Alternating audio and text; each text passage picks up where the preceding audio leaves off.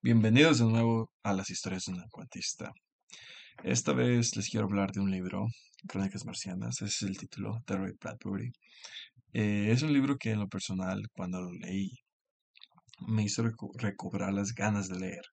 Ah, yo había perdido, en, su momento había perdido con, ah, la pasión de leer, la pasión incluso de hacer cualquier cosa. ustedes saben que hay momentos en los que todos tenemos que pasar Ah, momentos en los que el tiempo se acaba por cualquier cosa, por trabajos, por estudios, lo que sea, o simplemente te da un bajón emocional y no tienes ganas de hacer nada. Y es muy difícil recobrar esas cosas que nos gustaba hacer, ya que a veces pasan días, semanas o meses incluso para volverse a sentir uno mismo. Y la lectura de, en sí, la lectura es uno de, esos hábitos que es uno de esos gustos que realmente es pesado, tienes que sentar y concentrar. Entonces, cuando llevas un par de meses sin hacerlo, es difícil volver a leer.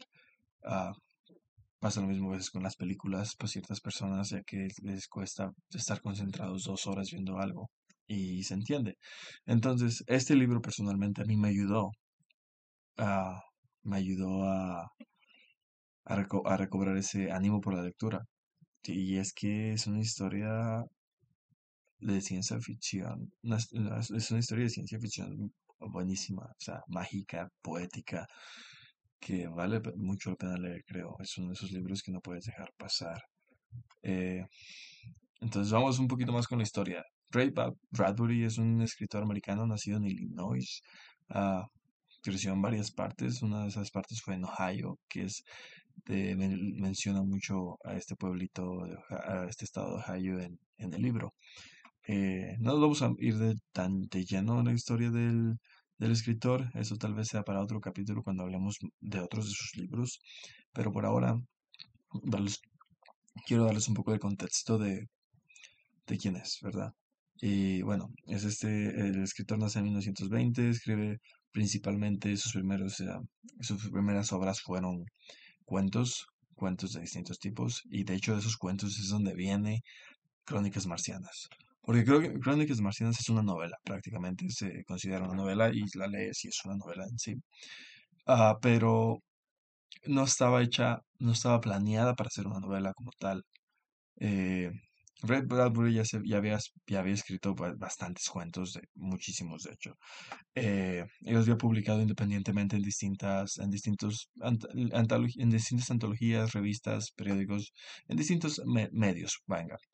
Eh, los había publicado ya en distintos medios y son sus son uno de sus editores le dice que debería ser una novela con ciertos cuentos que él ya leyó que le parece que pues son muy son están relacionados y podría ser una novela con esos. Deberías tomar esos cuentos hacer unos cuentos nuevos para dar un poco más de coerción y de ahí te sale una novela.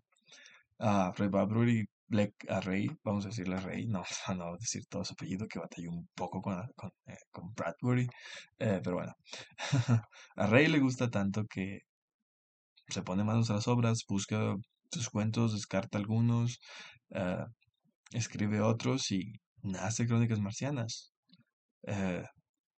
y tengamos en cuenta que muchos de esos cuentos a veces tenían diferencia de que se publicaba en 1945 y el otro se publicaba en 1948 y el otro en 1950.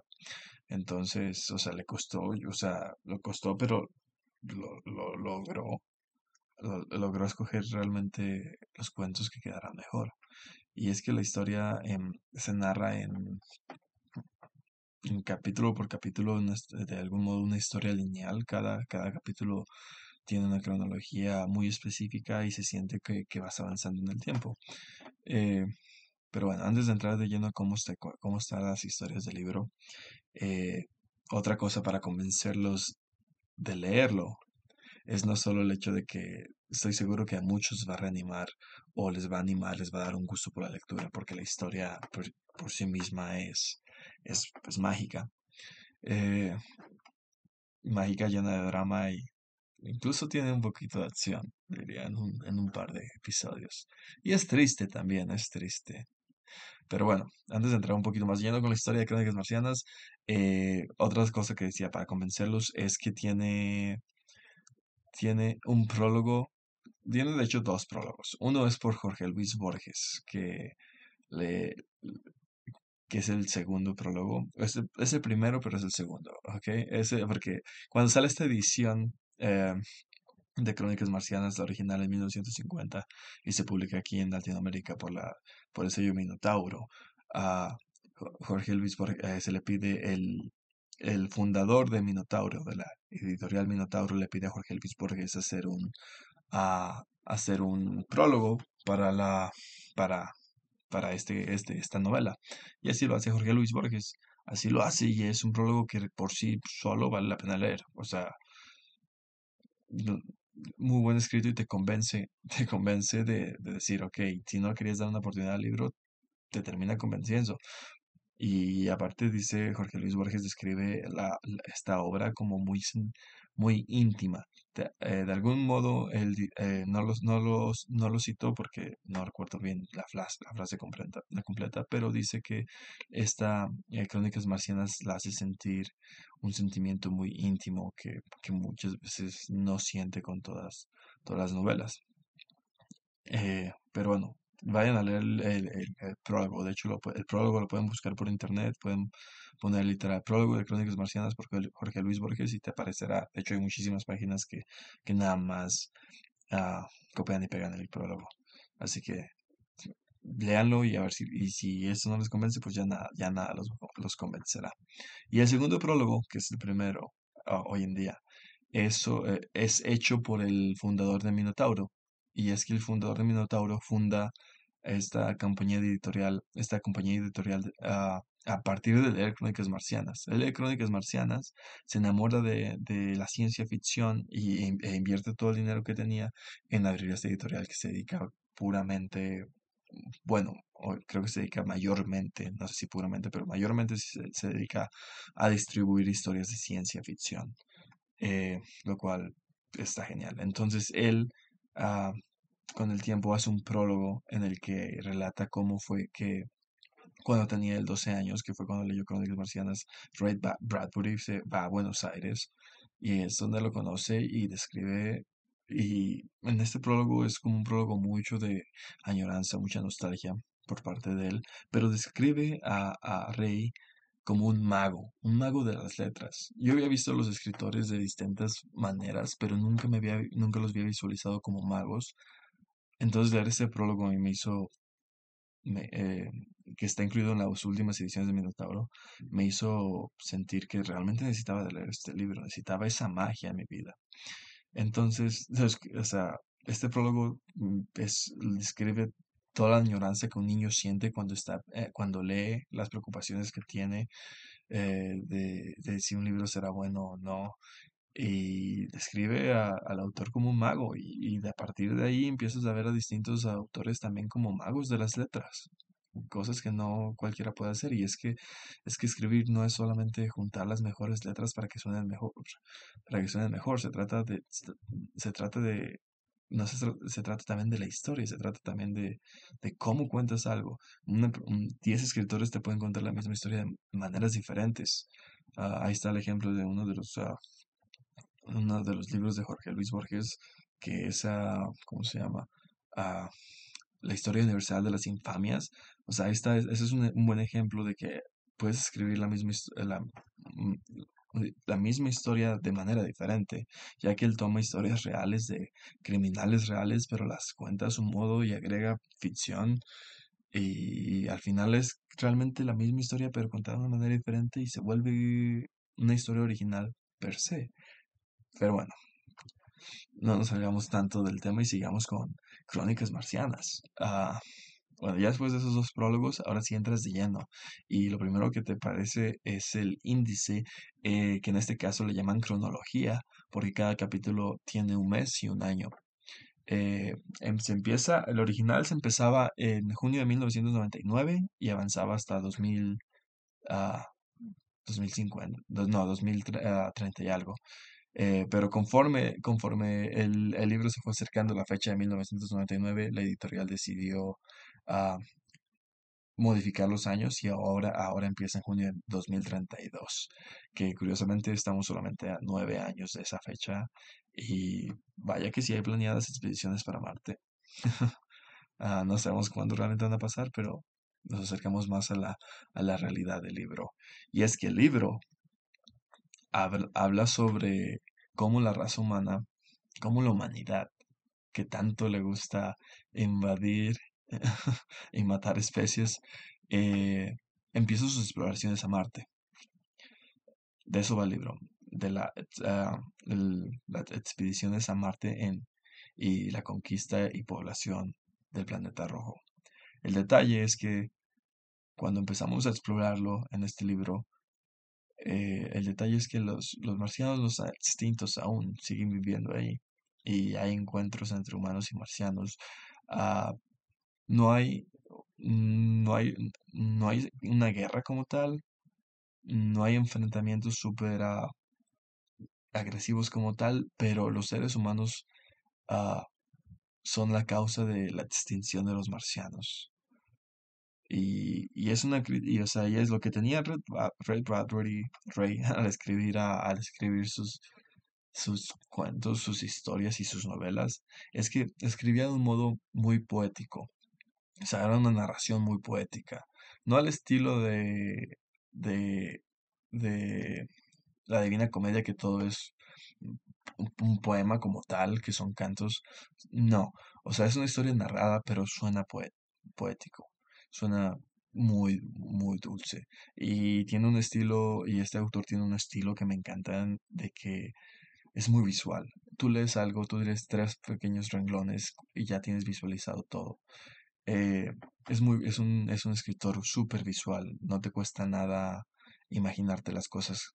Y eso es algo que te ayuda mucho en la lectura, para empezar a leer, para retomar lectura, te ayuda mucho. Así que es otra cosa por lo que me ayuda mucho. Pero bueno, eso es lo que hace ese escritor. Y en el primer capítulo en el primer capítulo. O sea, no quiero hablar todos los capítulos porque serían de spoilers, pero el primer capítulo eh, habla sobre eh, el despegue de un cohete en un invierno de Ohio. Eh, es una narración súper hermosa y te digo, te imaginas todo y es ese, ese capítulo es el que te atrapa y te, y te sigue empujando. Y es que y es interesante leer que, que empiezas en junio, luego brincas a agosto, luego de agosto hasta diciembre de, otro año, o sea, porque te relata los sucesos más importantes. De hecho, por eso el nombre va de Crónicas Marcianas, porque de algún modo eh, al poner estas fechas te relata como, eh, de manera poética, pero te relata también como si fueran, sientes como si estuvieras leyendo pedacitos de periódicos que salieron en ese año. Y eso, eso es es genial. y cada historia por sí misma se puede leer independientemente como te imaginarás, ya, que eran hechos, al inicio eran hechos para hacer cuentos, pero leer toda la historia eh, y relacionar que el, el año mil, el año 2031 con el año 2022, cosas que dos pasaron diferentes tiempos, o sea, relacionar esas cosas y pensar que al inicio no estaban hechas para estar relacionadas es, es mágico es, es mágico y solamente quieres seguir leyendo. Eh, sí, es, y, y, obviamente ciencia ficción. Obviamente, ¿a quién no le encanta, a quién no le encanta la ciencia ficción? Eh, en esta ciencia ficción les digo, conoces a los marcianos. El primer capítulo es el primer, la primera expedición, el primer despegue. segundo capítulo, eh, si mal no recuerdo, es donde introduce a una pareja de marcianos que están teniendo unos problemas y ahí te describe cómo lucen, cómo son, qué, cosas les gusta hacer en su tiempo libre, describe sus ciudades eh, y, y, ese estilo de vida marciano. Entonces el primero y el segundo capítulo son los más atrapantes y después de ahí no vas a poder dejar de leer y desgraciadamente no vas a poder dejar de sentirte... Eh, no vas a poder dejar de sentirte identificado con los humanos porque al final eres lo que eres, pero al mismo tiempo te sientes identificado con los marcianos. Eh, y eso creo es fue toda la intención del autor, de hacerte sentirte en ambos bandos y no poder decidir y con ello guiarte a lo que es el final, un final triste para ambas partes, y, pero no saber a quién culpar. Porque tú sabes que puedes cul- culpas a la humanidad por muchas cosas y lo haces, pero al mismo tiempo entiendes que a veces tenían sus sus motivaciones de supervivencia y a los marcianos de plano no los puedes culpar y sientes lástima por ellos, pero al mismo tiempo es como dices, ok, es otra raza, hay una cierta cortina de empatía en la que sientes empatía porque pues los ves como personajes, pero al mismo tiempo hay una cortinita que, que no te deja sentir 100% ah, lástima porque al final es como es contradictorio. Al final es contradictorio ese hecho de que estás del lado humano por su supervive- supervivencia, pero no les, no te gustan los métodos que está utilizando. Y del otro lado es como, ok, o sea, los jodimos, los sentimos, pero al mismo tiempo es como, no buscas la justificación en la culpa. De que siempre busca, se busca, se busca colon- colonizar por supervivencia. Y es que es, todas estas cosas son muy, muy características del estilo, del estilo del autor, porque al autor le encanta la crítica social y lo vas a notar en capítulos, ah, en capítulos independientes dentro de, en, en en capítulos independientes, pues, ah, vas a notar que a veces habla de, sobre racismo. Cuando se escribió esto, habla sobre racismo y habla y da una crítica en ese capítulo específico, no me acuerdo cómo se llama el capítulo, pero está justo a la mitad, si mal no recuerdo. Y habla sobre racismo, habla sobre distintas, habla sobre distintas cosas, habla de la- las armas nucleares, eh, de, del avance en aquel, fue escrito en 1950 y en este caso sí habla del avance de la tecnología como, como un miedo, hasta cierto punto con un miedo, con una, no un miedo, sino una poner atención a lo que podría pasar, pues una, olvidé la palabra, lo siento. Hay una palabra muy específica para eso y lo olvidé. Pero bueno, eh, hace poner atención a lo que está pasando con las tecnologías y, que la tecnología, cómo la tecnología realmente está avanzando para crear más armas en lugar de ayudar a las personas. O sea, hay muchísima crítica social en este libro, en estos cuentos, eh, y en sí en todo, en todo, en sí en todo el libro, de la- el tema de la colonización, el tema de conquistar y destruir, pues es una crítica social a, lo que se ha hecho con distintas, a la que ha hecho el americano y en general, pues el, eh, varias, de hecho, varias culturas lo que han hecho con, iba a decir el americano con la cultura eh, indígena americana, los nativos americanos, lo que han hecho, lo que hicieron, es una crítica a lo que sucedió con los europeos cuando conquistaron a América, cuando descubrieron y conquistaron América. Ah, es una crítica a todo eso. Es una, es una, de hecho, es una nueva, se podría decir, adaptación a, de la conquista americana a, al futuro, a lo que sería conquistar los, los marcianos, a los indígenas, a los indígenas marcianos, tal cual. Porque después el ser humano es tan es tan desvergonzado que, que la gente que los primeros colonizadores de Marte se, se, seguirían llamando así a humanos terrícolas y es tan, les digo, es tan desvergüenza la, la humanidad que la gente que empiece a nacer en, en Marte será llamada marcianos y los marcianos, por eso los marcianos indígenas. Eh, tomamos nombre, o sea, es, es el detalle con la humanidad, no se toma nombre, se roba todo lo que no sea un ser humano. Pero bueno, el libro es una crítica social, es una, es un poema de principio a fin también, es súper imaginativo, la historia está genial, eh, literalmente cada vez que abres una página de este libro vas a sentir como tu, todo tu alrededor se vuelve de color rojizo. por el planeta rojo. Eh, bueno, ojalá y los haya convencido de leerlos y nos vemos hasta la próxima.